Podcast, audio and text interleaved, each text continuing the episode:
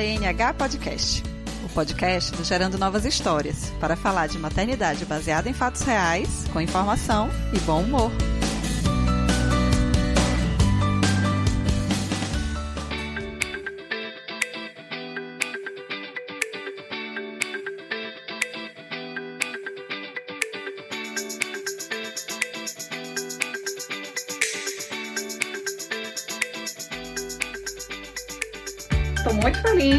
Te receber aqui. Ah, Ainda mais agora que você acabou de falar que vai ser a sua primeira live sem estar de palhaça. é, Então acho que você pode começar a contar pra gente essa sua versão também palhaça. E aí depois você entra na sua versão doula, né? E aí você já tá contando pra gente quem é Laili. eu sou professora de teatro e sou palhaça. Sou palhaça desde 2004. Há 16 anos. Já debutei. Já debutei. Sou palhaça com o grupo Nariz de Cogumelo e a gente trabalha com palhaçaria feminina desde 2006. Bastante tempo também. E a gente atua bastante com palhaçaria de rua. Estamos sentindo a falta enorme de apresentar, porque Nossa, imagino. Porque online não é a mesma coisa, né? Cara, você não vê a reação. Como é que você faz né, palhaçaria sem sentir a reação do público? agora tá assim, a gente conseguiu aprender que a realidade é essa, né? De que a gente vai ter que fazer coisas online por um bom tempo. Mas é complicado. Uhum. Os meus trabalhos todos são do da proximidade, né? Do olhar no olho, do tete a tete, que é a palhaçaria, a professora e doula. Aí Imagine. a gente tá tendo que se adaptar, mas é isso mesmo. São, estamos, vamos falar hoje sobre adaptações, né? E lições que a vida dá. Então, Mudança de rota, adaptação, flexibilidade, tudo isso É. a gente vai falar. É. E então começa a falar pra gente como é que você entrou, né? Você tá na palhaçaria há 16 anos, como é que você chegou nesse mundo, né? Do parto, da doulagem. Então, eu tenho um filho que vai fazer 15 anos já, que nasceu de uma cesárea desnecessária. E eu demorei anos pra compreender isso. É, no começo eu achava, caí ainda na, na- no mito, né? Da, Falaram pra mim várias coisas na época. Que ele era grande demais, que eu era estreita, que ele não tava encaixado, fora de trabalho de parto, enfim. Aí foi indo uma bola de neve e acabei caindo na faca. E Uhum. aí, um tempo depois, eu comecei a entender que razões eram essas, né, pra eu ter entra- caído numa cesárea. Quando eu engravidei de Martim, que é meu filho mais novo, que fez dois anos em maio, eu decidi estudar mais e decidi que eu queria parir. Aí Foi mordida pelo bichinho. fui pelo bicho da citocina, me viciei, estudei a gestação inteira, estudei até demais, Uhum. porque eu sou capricorniana, então estudei até demais, assim, no final da gestação eu tive que parar de estudar um pouco, pra poder me, dar uma relaxada, né? é, me deixar levar. Mas me viciei pelo assunto, o Martim nasceu, continuei estudando e lendo relato de parto, e encantada com esse universo. Aí no ano passado eu vi Alegra, que é que é uma doula também daqui, agora está Sim. iniciando como parteira, né, como enfermeira obstetra. E ela Uhum. me mandou a divulgação de um curso, uma formação do coletivo Lumiar. Aí eu falei, é um chamado, eu vou. E pronto. Eu E tá lá, né? escolho profissões na minha vida para ajudar pessoas, assim. E para fazer a minha parte para mudar o mundo. Não tô querendo ser, sabe, prepotente não, mas assim, é o que eu acredito mesmo. É um. Mas óbvio, a gente tá aqui pra quê? A gente É. tá aqui pra mudar o mundo mesmo, minha filha. Todo dia eu levanto com esse objetivo. A gente Exatamente. quer manter esse mundo do jeito que tá, do jeito Para mudar o mundo, né, também. Exatamente. Todo o nosso trabalho, cada, cada minuto do nosso dia, a gente tem que atuar na tentativa de mudar o mundo. E é assim que a gente vai conseguir, é assim que a gente está conseguindo. É, Olha quanta coisa a gente já conseguiu desde o nascimento do seu primeiro filho até agora, né? é, com certeza. Com A gente está evoluindo. E assim, eu gosto de ouvir as histórias das pessoas, saber de onde a gente está falando de alguma coisa é importante. Então, hoje a gente vai falar de amamentação, a gente vai falar de histórias de amamentação. E é importante saber de onde é que a gente está falando, né? Eu sei que tem muita gente vindo do seu perfil que talvez não me conheça. Então, eu, né, eu não tive um, um despertar pela experiência para o parto, né? O meu despertar para a experiência foi na amamentação. Então, quando eu cheguei neste, neste navio aqui do parto, já estava muito disseminada a coisa do, do parto humanizado. Então, eu já sabia, né, o que é que era mito, o que é que não era. Me preparei, estudei, fiz todo esse percurso e tive o parto que eu desejei, né? Não é todo mundo que consegue, mesmo apesar da preparação, mas no meu caso foi tudo como eu sonhei, como eu imaginei. Eu sou psicóloga de formação, então atuei em clínica há muitos anos. Depois comecei, depois que eu comecei a querer ser mãe, que comecei a entrar nesse mundo, eu fui já para perinatalidade, né? Entrando nessa nessa seara, mas ainda não pensava em amamentação em nenhum momento, né? E aí depois do meu parto domiciliar maravilhoso, conforme planejado, a vida veio lá e pei na amamentação. E aí começou toda a história que a gente vai começar aqui. Então foi esse o despertar e foi onde eu encontrei a vocação, esse chamado aí que você fala. Não é isso. Eu fui fazer um curso do Coaraci, você sabe o grupo, né? Talvez nem todo mundo conheça, mas a gente tinha aqui o grupo Coaraci, que fazia formação de doulas, que trabalhava em toda essa área da humanização. E a gente resolveu promover um curso de aleitamento materno. Trouxe o pessoal de, de Recife, o Manuel Adalto e a Ludmilla, era de Recife, lá do grupo Estatera, que é o grupo de Melanie e tal, um pessoal bacana. Veio pra cá e eu fiquei como ouvinte. Falei, ah, eu trabalho com mulheres, né, no Puerpério, como psicóloga, então eu vou ficar por aqui pra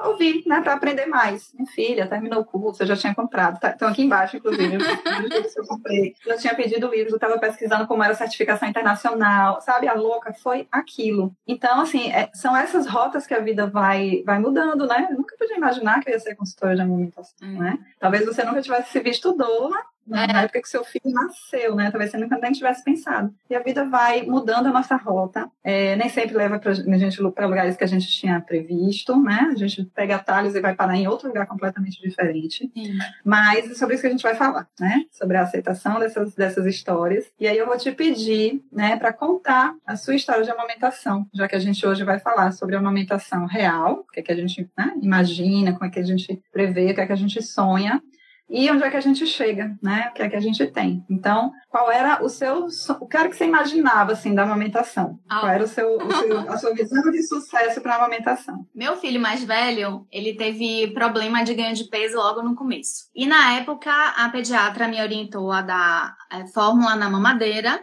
ainda me deu a dica de aumentar o furinho da mamadeira para ele beber mais fácil. Mais fácil. Aí o que, que aconteceu? O de se esperar. Ele largou o peito com três meses de idade. Ele, eu lembro que ele suava mamando no peito, assim, e na, na mamadeira ele ficava assim, praticamente, tipo, ah, vem aqui o peito. E aí vinha aquele leite abundante, bastante, ele ficava saciado, e a minha produção não era tão, tão intensa. Aí ele largou com três meses, e mesmo eu não tendo estudado sobre o assunto, aquilo me nossa, foi um baque enorme. Eu sofri. Eu chorava dando de mamar para Caio quando ele rejeitava o peito. Ele não queria até eu ajeitar. E foi muito difícil aquilo para mim. E doía, então provavelmente não tinha uma pega legal. Doía, ninguém me orientou sobre pega, enfim. Outros jeitos de oferecer fórmula. Não fui bem orientada e ele foi, teve um desmame precoce. Isso foi muito difícil. Isso foi mais difícil para mim do que ter passado por uma cesárea. Deixa eu te falar uma coisa. A gente vai fazendo esse bate-papo, tá? Vou interrompendo, você me interrompe, a gente ah, vai conversando. conversando. Isso que você me falou aí não era o meu sonho. Eu nunca sonhei. Mas eu não. Eu, o sofrimento foi, foi enorme, né? Tipo, por mais que eu não tivesse idealizado, não tivesse sonhado. E a gente tem que pensar que enquanto mamíferos, né, assim, seres biológicos, a gente é preparado para amamentar o bebê que chega. Sim. Quando o bebê chega, ele não está mamando, enquanto a gente está ali naquele período de preparação, quando a gente está com todos os hormônios funcionando para aquilo, é um luto. Como se o nosso corpo entendesse que a gente está ali vivendo um luto do nosso filho que está ali, mas não está dançando naquela mesma dança dos hormônios. Então é totalmente compreensível, né, esse sofrimento que a gente tem. E a nossa, a nossa cultura, a nossa sociedade não aceita muito, né? Tipo, ah, porque você está sofrendo, seu filho está com saúde, está bem, está saudável. Sai dessa, né? Você precisa estar tá bem para ele estar tá bem. Não compreendem. Pois é, e a gente não tem uma chavinha para virar. Eu sabia que eu ia chorar hoje. Ó, eu já sou chorona, né? E esse é o assunto que me toca. Aí isso só doeu muito para mim. E aí depois, 12 anos depois, eu engravidei, não, não, vou parir. E para mim era assim, não, dessa vez eu vou dar de mamar e vai ser lindo, vai ser maravilhoso. E vai ser fácil. Eu tava assim, botei na minha cabeça que eu ia parir e que eu ia dar de mamar lindamente. Uma amamentação fácil, fluida, sem problemas, tudo de novo. Agora vai ser tudo diferente. Aí eu não me preparei para a amamentação. Eu não estudei para a amamentação. Eu queria ter te conhecido na gestação. queria, queria ter te conhecido antes, porque eu não me preparei para tudo que eu enfrentei para amamentar. Amamentar para mim era algo natural, que ia fluir. E automático. Que não tinha dado certo da primeira vez por conta das intervenções, que você já sabia que era errado e que ia rolar. Aí, assim como você, eu tive meu parto domiciliar dos sonhos. E eu pensei, ah, agora eu sou a rainha da porra toda. Agora tá tudo certo, eu parei na minha casa, eu vou ser vaca leiteira, e eu vou tirar essas fotos que nem todas as minhas amigas, com peito cheio de leite, etc, etc. Só que não. Nas primeiras semanas de vida de Martim, o ganho de peso já foi uma questão, mas ainda estava insistindo bastante no peito. Com um mês de vida, ele ganhou um pouquinho de peso, mas não ganhou o que era esperado. E aí eu fui numa, numa pediatra super conhecida daqui, que apoia bastante o aleitamento materno. Só que eu já estava muito nervosa e eu não fiquei mais tranquila daquela consulta. E a orientação ainda não foi complementar, foi fazer protocolo de ordenha e tal, e procurar uma consultora. Aí eu fui numa consultora, ela avaliou que a pega de Martim era bem difícil, que ele mamava assim, com os dois lábios para dentro. Você lembra? Uhum. Nossa, era um... Ele tinha uma retragnatia, né? O, o queixinho dele era bem isso. E, não, oh, foi um mix. Martim foi assim, me deram um combo. Ela virou pra mim e falou que a gente até tava conversando sobre isso semana passada. Ela falou pra mim: olha, sua mama tem um formato diferente. Acho que a gente pode investigar. Isso acabou não indo a fundo e a gente foi conversar só semana passada sobre isso. Uhum. Aí tinha isso, a pega dele, punk, porque ele tinha o maxilar mais pra dentro, os dois lábios para dentro. E a questão da produção, que é uma consequência, né, de, de tudo isso. Uhum. É, aí enfim, muita dificuldade e eu fiquei assim arrasada. Depois que eu fui nessa consultora, que só tentou me ajudar, mas assim, quando eu vi a quantidade de coisas que tinha de problema, que de fato, olha, eu lembro disso. Olha, eu desabafei com tanta amiga minha. Eu fiquei arrasada, eu fiquei muito mal, eu fiquei deprimida, chorava o dia inteiro. Aí Tanila falou para mim: eu vou te dar uma pessoa de presente. Aí me deu você. Eu lembro, foi presente. Foi. Ó. Aí aqui em casa, eu sou muito chorona, né?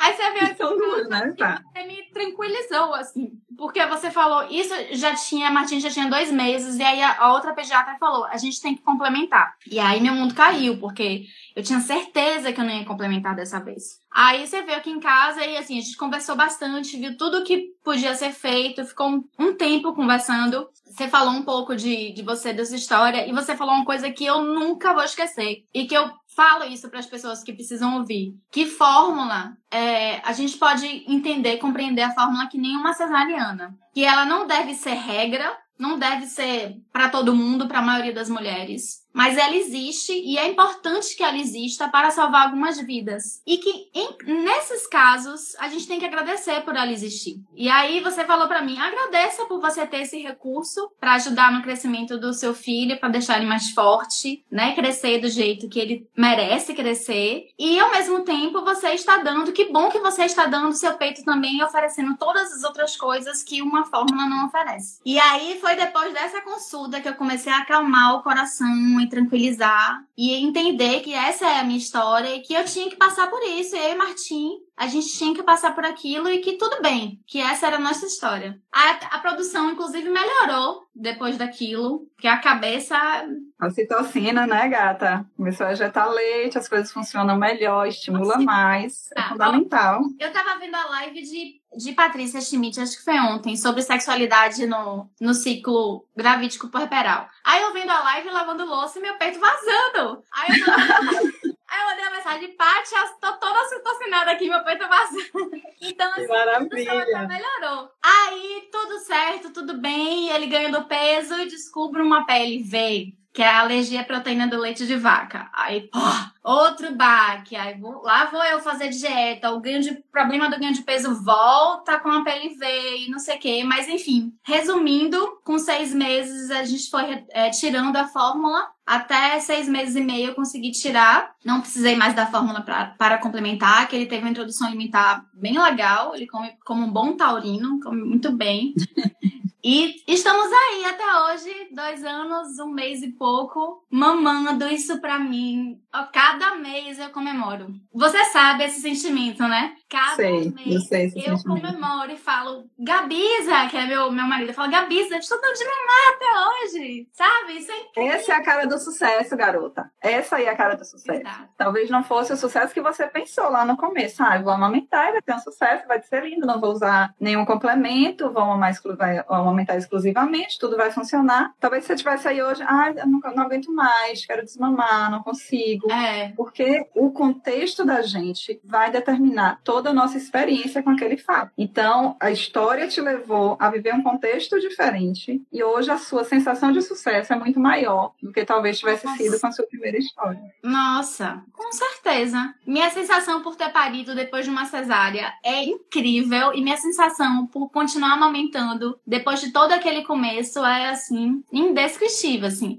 A semana passada a gente falou, né, que eu falei, é, Dá, eu acho que eu tenho hipoplasia, não sei o quê, e que é uma formação diferenciada da mama. Aí eu falei, no começo, quando eu vi isso, assim, percebi, eu me senti culpada, porque voltou toda aquela culpa e a mãe, né, que andam, Não deveria. não deveria, mas assim, Precisamos desnaturalizar isso, né? tá. Não é porque somos mães que temos, precisamos sentir culpa esse tempo todo. No podcast de vocês, vocês falaram um pouco disso, né? Ah, Falamos. Aí veio toda a culpa de que, ai meu Deus, então o problema sou eu, sou eu não fui feita para amamentar, não sei o quê. Mas aí eu- meu marido conversou bastante comigo e eu parei, não, velho. Tipo assim, depois eu acabei me sentindo melhor ainda, porque tipo, eu ultrapassei também essa barreira. Apesar disso, Exato. Você conseguiu, né? Mas é muito natural ali a gente direcionar para o nosso corpo a nossa frustração, né? Eu digo isso porque assim, eu eu tinha uma admiração pelo meu corpo que pariu, sabe? Assim, porque eu sabia, eu fui tentante, né? Tipo, antes de engravidar, eu conhecia todo o meu ciclo, eu sabia quando eu estava ovulando, eu conhecia cada, Ah. cada alteração hormonal do meu corpo, eu via como ele funcionava lindo, eu achava aquilo maravilhoso. Eu tinha certeza que eu ia parir, eu pari. A amamentação não rolou, né? Assim como eu tinha imaginado, né? Rolou até três anos. Vou dar logo spoiler, mas vou né, antecipar que eu não amamentei exclusivo mais do que 12 dias. E foram 12 dias que minha filha não mamava bem. Eu estava cheia de engurgitamento, de inflamação, de bifirido, toda esfacelada. Era como se meu corpo tivesse me traído. Tipo, eu fui capaz de parir, mas eu não estou sendo capaz de amamentar. Os meus peitos estão me traindo nessa hora. Por que é que não está funcionando? Depois é que eu fui entender que era um encaixe, sabe? Até hoje eu não sei o que foi que rolou na minha história. Já elaborei que, ok. Volta e meia, essa semana eu tava aqui, eu não sei se foi com você que eu comentei, Foi. escovando lente do dente de luna e avaliando o frênulo. Meu amigo, eu acho que esse frênulo tem uma alteração. para tentar explicar por que é que não aconteceu, porque a gente precisa de uma explicação. É, muitas mulheres têm depressão pós-parto, entram num ciclo muito de ansiedade por não ter é, controle sobre a alteração e por não ter não, não, saber a causa, né? Quando a gente conversou sobre a hipoplasia, né, que, que é um fator de risco para baixa produção, a gente falou que algumas mulheres elas aceitam e elas recebem essa notícia como um alento, tipo, ó, a culpa não é minha, foi uma restrição do meu corpo, mas eu não estou fazendo nada errado, eu estou fazendo tudo o que eu posso e dá um alívio, né? Outras mulheres recebem isso como, não, eu não quero essa limitação para mim, vou conseguir, né? Já tive cliente que aumentou exclusiva por quatro meses com hipoplasia, ela não, não sabia ainda e não aceitou que aquilo era uma limitação, tentou de outras formas e, e enfim, conseguiu é, seguir em outro caminho. Mas é muito comum a gente direcionar para o nosso corpo a nossa frustração com aquela história que não se realizou. E a gente tendo consciência disso, né, as mulheres que estão passando, porque a gente está falando lá da frente, né, a gente está trazendo do futuro, né, esse spoiler de como é que a gente chega lá, de como a gente pode chegar no final de uma história de amamentação que não foi como, como idealizado. E a gente está falando para mulheres que talvez estejam passando por isso agora. Então, ter consciência de que isso acontece talvez seja um primeiro caminho para dizer: olha, não é só corpo, não é só bebê, é todo um contexto, é o suporte, é o contexto que você está vivendo, é o que o que está acontecendo. As limitações não são só físicas. Eu lembro porque eu olhava para minha história, eu olhava aquilo ali, não tinha fisicamente, não tinha, não tinha nenhuma questão. a questão podia estar em outro lugar, né? Em outro lugar psicológico, em outro lugar de contexto, em outro lugar de suporte, não sei. Mas não necessariamente está em você aquela questão. É, e aí eu estou falando muito de amamentação idealizada e tal. Gente, existe alguma idealização possível de ser cumprida totalmente, né? Porque quando a gente tem um sonho, quando a gente vai comparar o que é amamentação, sucesso real de amamentação e o que é que a gente conseguiu. Mas é, a gente fica nessa de, de, de buscar isso nessa né, idealização, ah, mas não foi como eu imaginei. Não existe, gente. O que é, o que é, o sucesso na amamentação? Amamentar exclusivo, sem usar bico artificial, por dois anos pelo menos. O que é que isso significa? O que é exatamente que você busca na sua experiência de amamentação. Não prejuízo do bebê, conexão. Então, assim, tem uma série uhum. de coisas que não tem a ver com a forma. Então, por exemplo, isso que você falou, que eu, que eu te falei da fórmula na época, continuo defendendo isso. Hoje, nas, nos meus atendimentos, até nas consultas, a fórmula, ela é útil em muitos casos, necessária em muitos casos. É como um remédio. Você está doente, o que, é que você vai uhum. fazer? Sua prioridade é melhorar. Você vai lá ler a bula do remédio, você vai ter os efeitos colaterais, você vai ter os benefícios e você, naquele momento, vai estar optando por usar. Talvez reduzir um risco, né? É, enfim, mas ela tem a sua utilidade. Então, não é o fim do mundo você precisar usar fórmula. É assim, o fim do mundo você usar fórmula sem necessidade. Você introduzir fórmula para um bebê recém-nascido, para ele ter todo, ele pode ter aqueles efeitos colaterais, tem ter tido a necessidade daquilo na balança, sabe? A gente luta contra a indústria que vende a fórmula como uma resolução de problemas, a gente luta contra a indústria que está ali o tempo inteiro tentando tentando é, comparar a fórmula com leite materno, não existe comparação. E uma outra coisa que eu não faço é tutelar mulheres. Eu nunca chego para uma mulher que está usando fórmula, não tem nada não.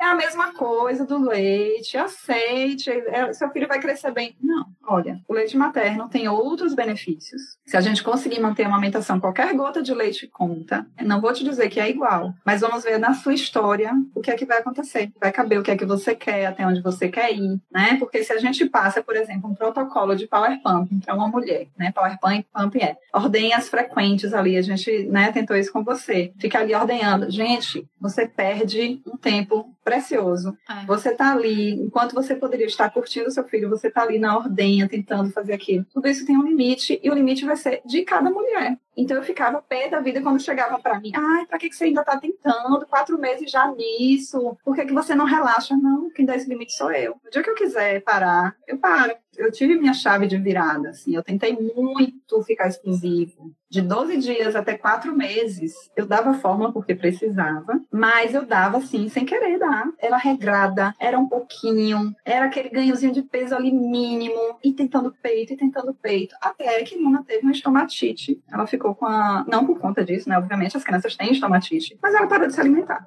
Não tinha peito, não tinha fórmula, não tinha sonda, não tinha mamadeira, não tinha nada. E aí eu desespero, porque a alimentação da criança é a prioridade. A gente tem isso como uma pedra fundamental, né? Aqui ninguém defende o aleitamento materno acima de qualquer coisa, acima de qualquer coisa é a alimentação da criança. E aí eu comecei, foi o momento da chave da virada, que eu falei, não, ela precisa comer, ela precisa se alimentar. Você tem uma noção, é, assim, a minha história tá toda lá no, no, no Instagram, no destaque, eu não vou ficar aqui falando sobre isso. Mas eu, eu tava tão surtada nesse período, e é disso que eu, que eu quero falar aqui também, de como a gente entra nessa energia de tentar fazer a qualquer custo, buscar aquela idealização que a gente tinha feito e o quanto a gente perde também né, no processo. Qual é o limite entre a gente parar de tentar aquela busca do ideal e a gente viver aquele real ali com a máxima qualidade que a gente pode. Né? Exato. Né?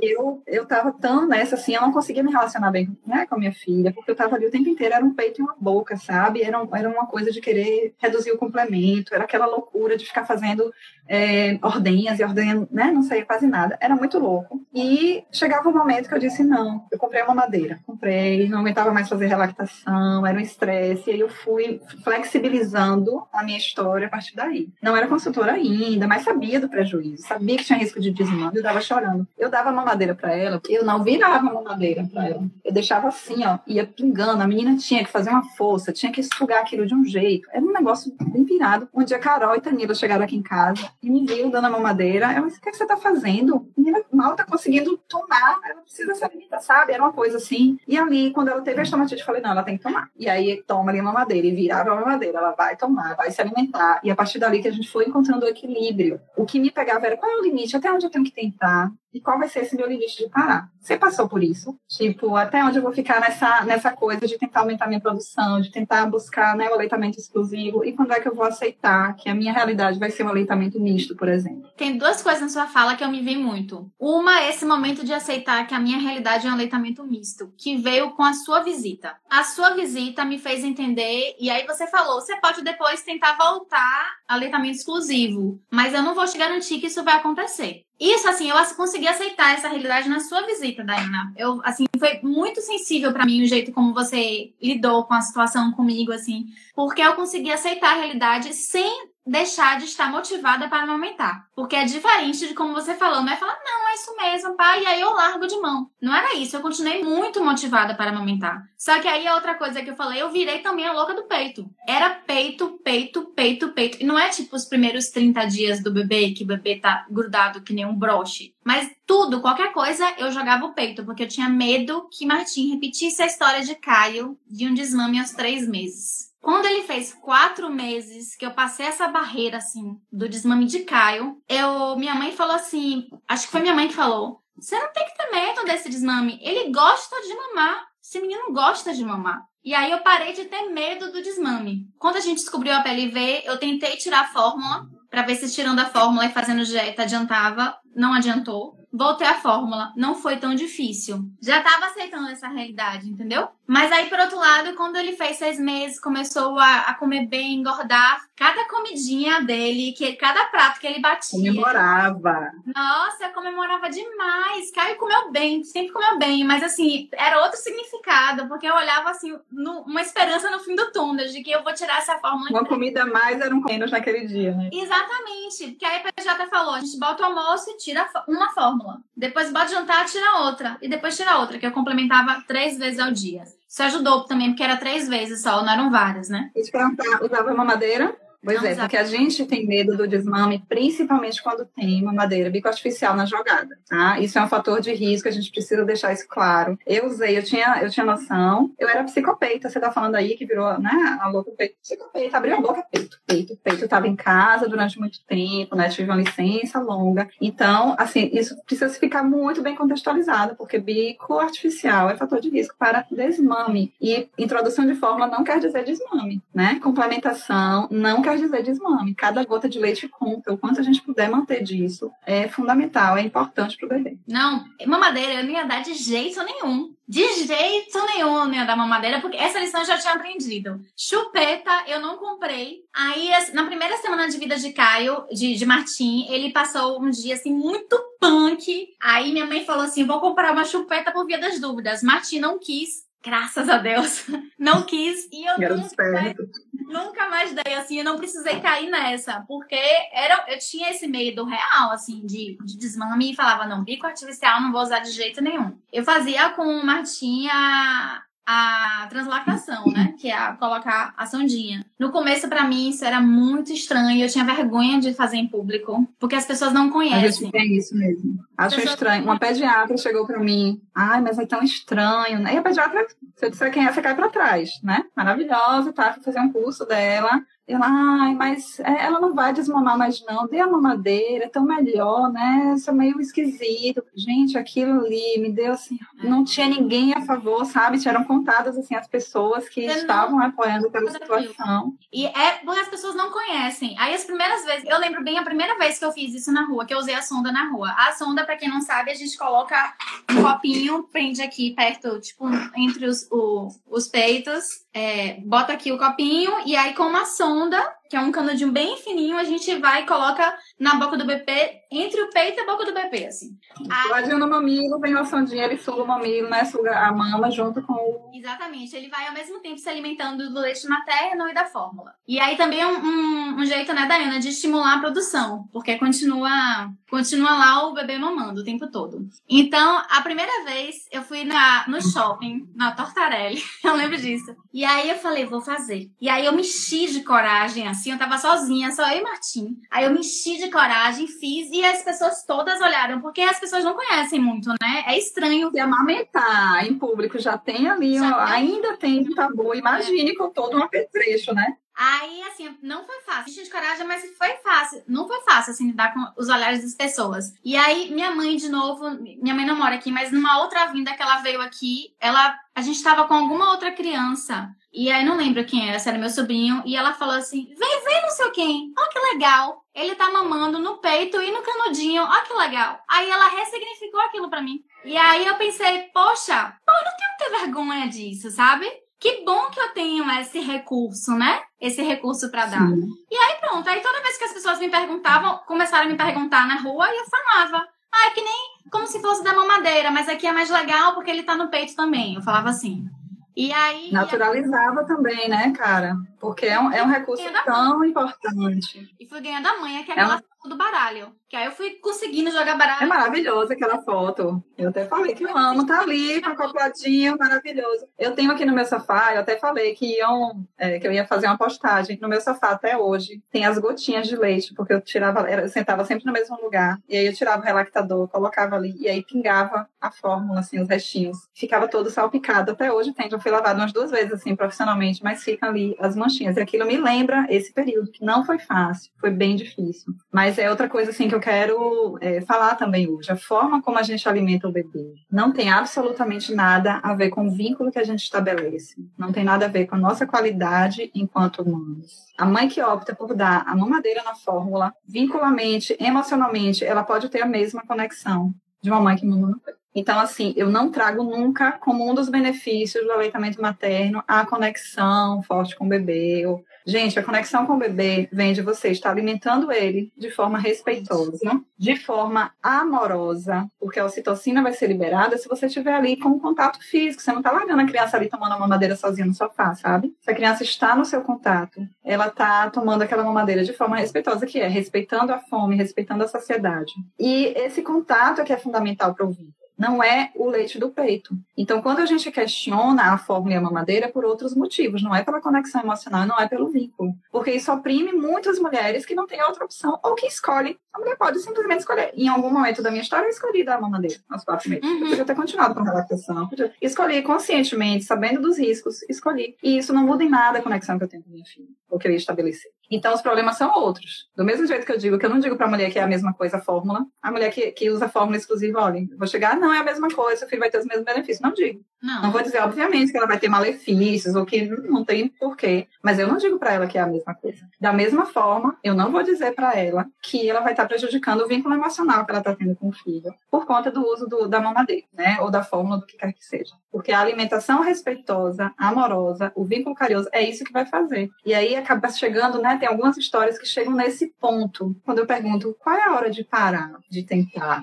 voltar a ficar exclusivo? Qual é a hora da gente aceitar? Eu acho que um ponto fundamental é quando a gente está comprometendo o vínculo, quando a gente não está mais conseguindo se relacionar com aquela criança, a gente está se relacionando só com a alimentação dela. Uhum. Isso é normal durante um período. Tem um período que a gente fica ali mesmo, mas chega um momento em que a gente tem que virar uma chavezinha e dizer o que é que é mesmo importante aqui, o que é que eu estou conseguindo com isso? Estou conseguindo, estou evoluindo, massa, vou continuar evoluindo. Não está evoluindo, não está saindo daqui, está prejudicando o vínculo, estou prejudicando toda essa história, vamos reavaliar, vamos mudar a rota, vamos ter flexibilidade. Porque quando a gente está vivendo um trauma, e uma crise dessa é um trauma, o trauma deixa a gente inflexível. Você fica ali obcecado naquele assunto. O trauma faz isso fisicamente com a gente, né? Então a gente precisa ter consciência para a gente conseguir ter a flexibilidade. E aí entra, por exemplo, mindfulness, que eu trago sempre como uma ferramenta importante. Você conseguir estar ali presente naquele momento que você está com seu filho, em todo aquele contexto que é o contato físico, o olhar, o cheiro, o, aquela situação de você estar tá ali, vendo ele acordar, vendo ele dormir, o que for, você estando presente ali. Isso te flexibiliza, isso te reconecta com o que é né, essencial. Então, é importante a gente entender, e isso só quem pode dizer é a mãe. E uma outra coisa que eu falo é: nunca faça escolhas, nunca defina o seu limite, nunca tome decisões no pior momento, na pior noite, naquela noite que você não dormia, que você não pegou o olho, que o bebê estava lá. Porque se você toma uma decisão nesse momento, muito provavelmente você vai se arrepender, porque a gente esquece depois, né? A dor, o desconforto, o sono, depois passa. E aí, se você tomou uma decisão naquele momento, você pode se arrepender. Se você tomou uma decisão como eu tomei, de cabeça fria, pensando muito, falei, não, agora, realmente, não foi no pior dia, não foi nada. Falei, não, é o limite. Você tá tomando uma decisão consciente. Então, se você tá no olho do furacão, viva mais um dia, aguente mais um tempinho e reavalie depois. Quando você estiver com a cabeça fria, quando você estiver bem, você reavalia. O que é que você vai fazer? Se você vai fazer mais um dia de power pumping, se você vai continuar usando a relactação,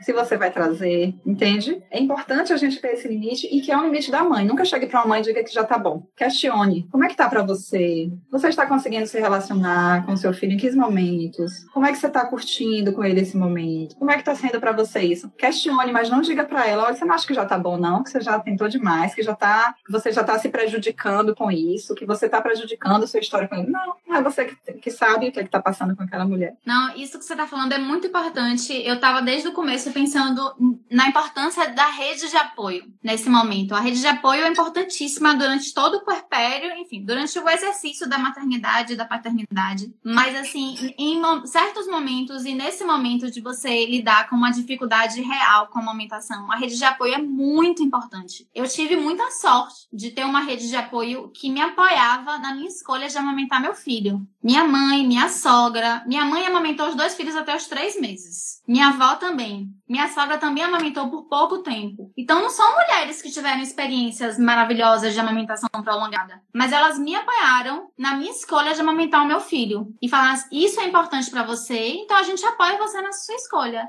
As minhas amigas todas que eu desabafei, eu nunca procurei tanto, isso foi muito foi um ganho muito grande para mim assim, dessa fase, sabe, Dai? Nunca procurei tantas uhum. amigas e nunca pedi tanto ajuda. Eu tenho muita dificuldade de pedir ajuda. E eu pedi muito ajuda nessa fase. Elas vinham aqui em casa, sabe? Eu recebi muita visita, muito abraço, muito amor. E foi uma rede, um marido que apoiava, tava ali. Ele, sabe, ele tava comigo, chorou junto comigo quando a gente precisou, assim, entender que tava rolando uma dificuldade, assim, ele te, sentiu a dificuldade junto comigo e me apoiou no meu, na minha decisão, porque é uma decisão minha, não é uma decisão dele, né? De amamentar meu filho e de insistir aí. Sabe? Me apoiou completamente. Então, assim, eu tive uma rede de apoio que me apoiou muito. Foi muita força de vontade minha, mas a rede de apoio exerceu, assim, um grande papel. Um grande papel. Porque realmente a, você se aproveitar de uma mulher num estado de vulnerabilidade, em estado de fragilidade, para virar para ela, às vezes ela nem se aproveitar por mal, mas você vira para ela nesse estado e fala desista, é muito fácil que a mulher desista. Porque tá difícil. O começo da com a sonda era difícil, dava trabalho, eu não conseguia segurar e não sei o quê. E se eu, talvez se as pessoas ao meu redor falassem para mim várias vezes, desista, desista, desista, talvez eu, eu teria desistido. Não tô dizendo que eu teria necessariamente, mas talvez sim. Então é muito importante você apoiar a mulher você entender como você falou. É isso que ela quer, ela quer continuar insistindo em amamentar, ela quer continuar insistindo em dar um peito. Então eu vou ajudar ela. E como é que eu posso ajudar ela, né? Nem que seja como Tanila fez, me dando consultora de presente. É ó.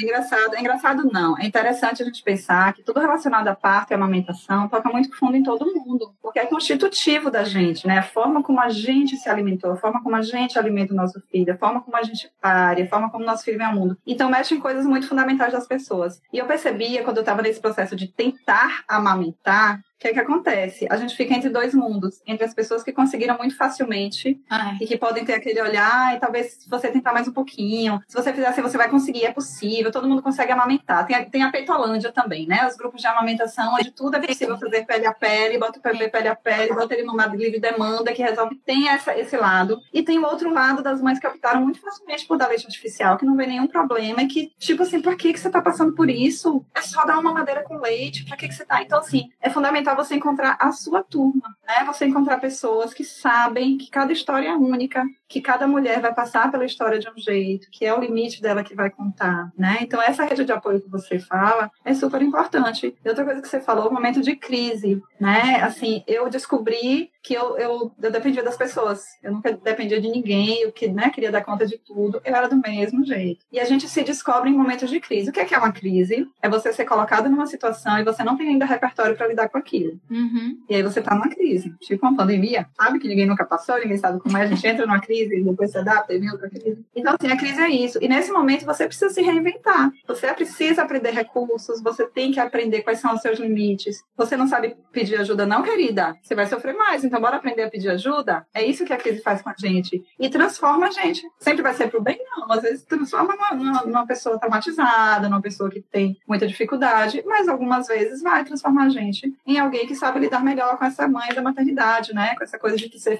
de ser flexível, de pedir ajuda, de depender de rede de apoio, sabe? É, eu queria tirar uma dúvida aqui. Se o pai pode participar ah, dessa coisa de alimentar o bebê com arquiteto alguma coisa. Marcelo. De alimentar Marcelo. Então, Marcelo, o pai pode e deve Caso o bebê precise ser complementado, ele pode auxiliar na alimentação do bebê, tá? Isso é uma coisa. A utilização da sonda, ela tem uma função que é não prejudicar a pega do bebê e estimular a mama da mãe ao mesmo tempo. Então, se o pai não tem a mama, ele não precisa de estímulo na mama, existem outras coisas que podem ser usadas para alimentar o bebê sem prejudicar a pega, que é o uso do copinho de vidro, uso de colher dosadora, né? uso de copinho de transição. E tem, então, tem outras formas desse bebê mamar fora do peito que o pai pode fazer perfeitamente. Inclusive, tem, tem famílias que só o pai assume isso, a mãe não dá conta de estar tá dando esse alimento para o bebê. Às vezes o bebê não aceita o é alimento, o complemento no colo da mãe, porque está vindo ali o peito, ele quer mamar. Então, o bebê não aceita. Então, o pai entra justamente aí. E é lindo ver, porque é uma forma também de você estar tá ali com seu filho, alimentando ele respeitosamente, fazendo contato. Tudo isso vai mudar esse pai, vai mudar essa constituição do pai, vai formar esse vínculo que foi um post que eu escrevi semana passada, que foi super sucesso. Quem não viu, vai lá ver. Sobre como a, a paternidade ativa, né, o pai participar ativamente dos cuidados, vai modificar ele hormonalmente, vai deixar ele mais propenso a estar ali nos cuidados com a família. Muito lindo. Não é? Ralei para escrever, mas ficou maravilhoso. Eu tenho que dizer mesmo que ficou muito bom. E precisa ser divulgado. Então, leiam. Então, Marcelo, é totalmente possível você participar da alimentação. Não precisa ser com a sonda no seu peito. Tem gente que usa a sonda no dedo do pai. Tem algumas questões aí. Não vou entrar porque não é o tema da live. Mas tem algumas, algumas questões também que não é o mais, mais indicado, né? Em todo, na maioria dos casos né? Mas é possível sim participar disso e deve acontecer caso o bebê precise de complemento, né? O que a gente espera é que não precise, mas caso precise, a gente é importante falar também que a sonda não é para todos os casos de bebê que precisam complementar, né? Porque a sonda também tem um risco. Para estímulo dá isso. E, e, precisa de acompanhamento, fundamental. É. Que bom que você falou isso, Nelly. Porque precisa de um controle de fluxo, precisa que esse bebê não se adapte àquele fluxo toda vez que ele vá no peito. Então tem questões aí relacionadas, tá? Mas não, é, é possível. Não é fácil. Tem, a falou alguma coisa aqui, deixa eu ler, porque a gente tem mais sete minutos de live. Quem quiser perguntar alguma coisa é agora, viu, galera? Cadê? Não é à toa que nasceram a dificuldade de vocês duas profissionais que lidam justamente com essas demandas. Muito bem, Marcela, vocês estão. Pronto. É, Cíntia Doula já, já me disse uma frase uma vez, ela é, ela é cristã e tal, e ela falou, Dai, Deus usa a gente onde a gente foi mais ferida para a gente curar a ferida dos outros né? E aquilo fez um sentido, assim. Então, independente de, né, da religião, independente do que for, às, vezes a vida faz isso. Ela sensibiliza você num ponto e aquilo te faz mais propensa. Quer dizer que todo mundo que vai trabalhar com amamentação já amamentou ou teve problema? Não, não é isso. Mas as coisas que acontecem com você te sensibilizam, sim. E são também ferramentas. E é por isso que eu sempre gosto, eu nunca escondi a minha história. Sempre falei, porque a pessoa que eu atendo, ela precisa saber de que ponto eu estou falando. Porque ninguém é neutro, né? Quando eu cheguei na sua casa e eu falei isso da forma, eu tinha passado por essa experiência. Você sabia que eu tinha passado por essa experiência. E você é capaz de avaliar, bom, isso é bom ou ruim? Alguém que passou por isso falando isso. Uhum. Isso eu tenho uma visão crítica. E a pessoa, para tomar uma, visão, uma, uma decisão livre e esclarecida, ela tem que saber de tudo, né? Então ela tem que saber de que ponto a gente está falando. Eu acho fundamental isso, né? Mas isso que a Tanira falou é, é, bem interessante, né? Que a gente realmente passou por isso e chegou. Estão dizendo que precisa de parte 2, hein? Eu aceito. Topo aí. A gente vai lá no seu perfil, parte 2 agora. Martim tá com, tá com Caio agora, porque Gabi está trabalhando. Caio que fique aí esse vídeo. Qualquer coisa, Martim vem aqui para mamar também. A gente faz uma, um Maravilhoso. Eu queria... Vi mais na internet falando, alguém está falando aqui, é, Luanda, falando de um protetor de silicone da areola que ajuda a não machucar a pega do bebê. Achei bem, bem estranho, vocês já viram? É bem comum, é o chamado bico de silicone, que é vendido dessa forma, mas que não tem esse objetivo, né? Ele acaba, pode machucar mais, ele prejudica a produção, então ele pode ser usado, ele né, tem algumas indicações muito específicas, com acompanhamento de profissional, para usar naquele ponto específico e para retirar. Então, bico de silicone não é para ser comprado na farmácia e usado indiscriminadamente, porque ele é um fator de risco altíssimo para amamentação, tá?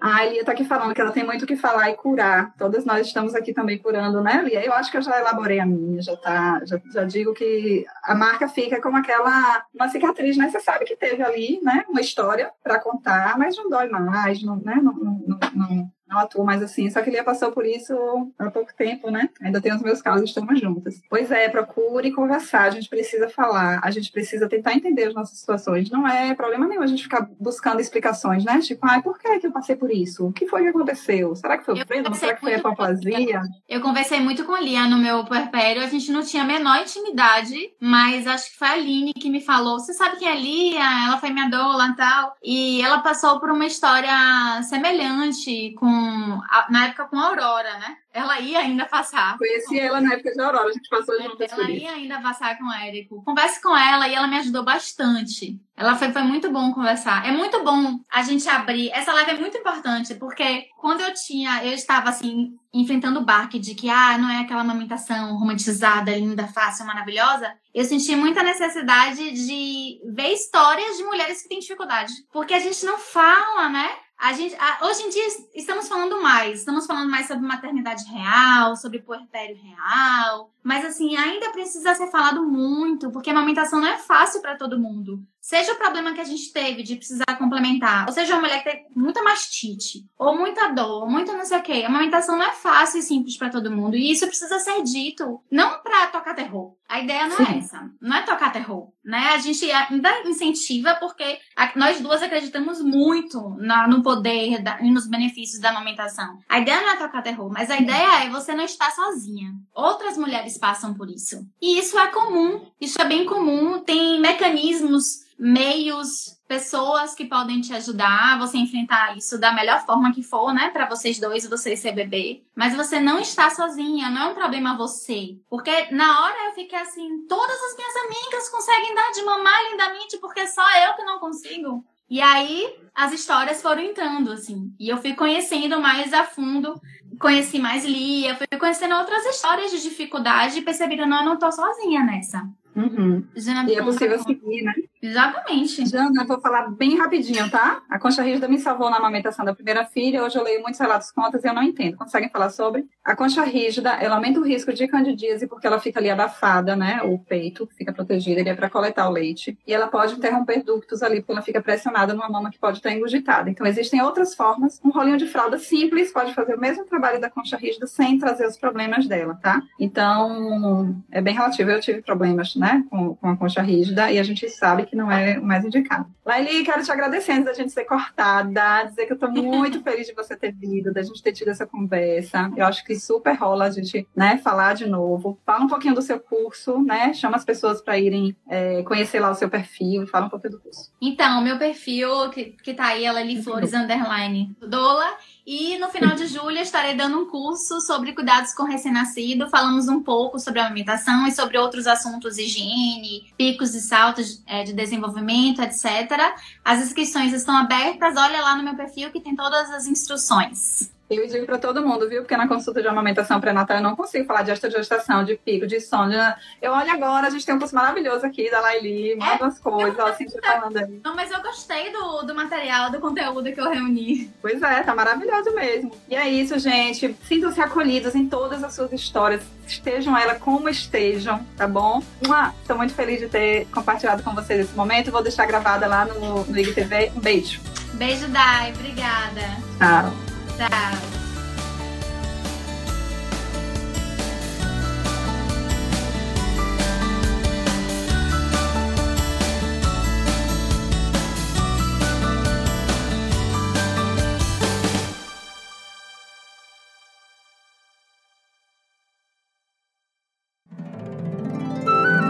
Um produto com a edição Senhor A.